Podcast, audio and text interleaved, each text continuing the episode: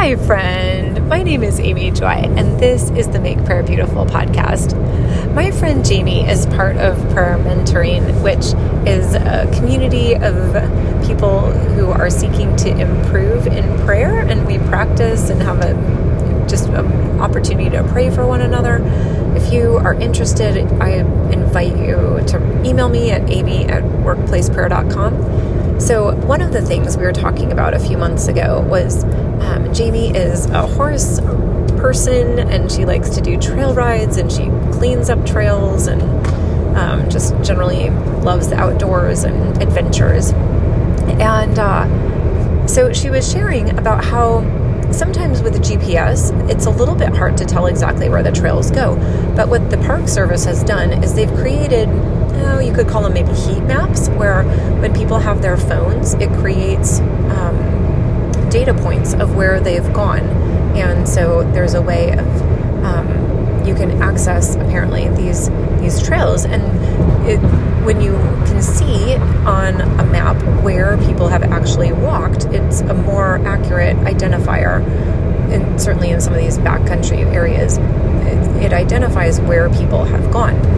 Well, in the spirit, it is amazing because we, as God's carriers, do exactly that. And so I was thinking about this from a few different angles. So, one of the interesting and beautiful things to think about is um, the Ark of the Covenant. So, in the Old Testament, this was a box where uh, the presence of the Lord was visibly resting upon. Uh, it was in the tabernacle of Moses and then later in the temple of Solomon.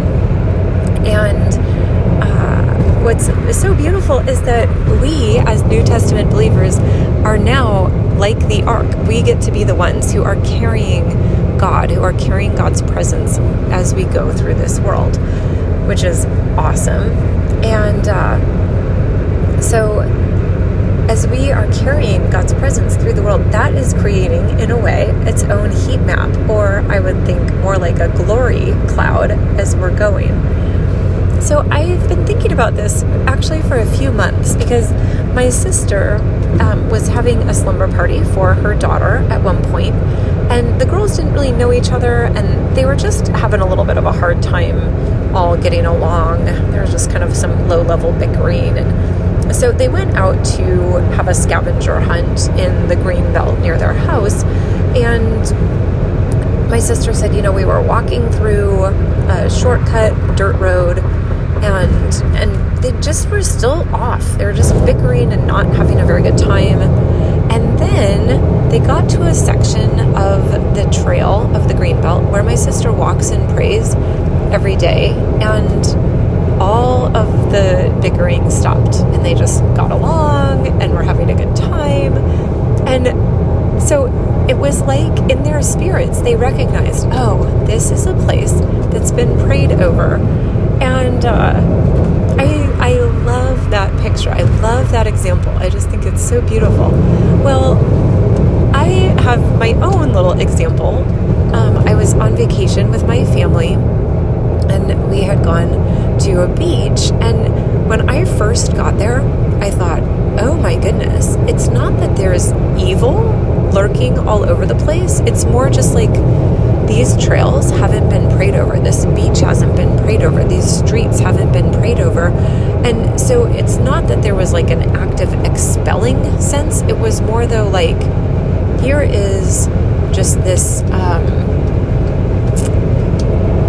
it's it, it's just like an unknown uh, almost like tension or something uh, in the spirit it was not it was not comfortable to pray it was uncomfortable and kind of exhausting it felt a little bit like um, like a battle and it's not because there was lots of witchcraft flying around or anything it was just because it was just not a prayed over place and uh, so I, I walked and prayed as I was there. And it was, you know, by the end of the week, I just thought, oh my goodness, the entire feel of my walking places has completely shifted. It feels now like here's this welcoming environment. When I walk these beaches, I just feel so joyful and thankful. And when I walk the streets, it's like, oh, praise Jesus for how good He is. And so I just want to encourage you that as you walk your roads, as you drive your errand routes, as you bring children places, or as you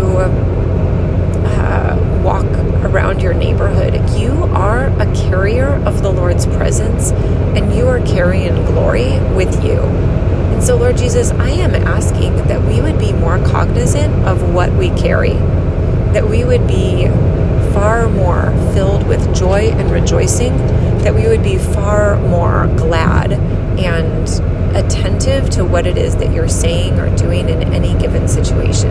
I thank you, Jesus, in your precious name. Amen.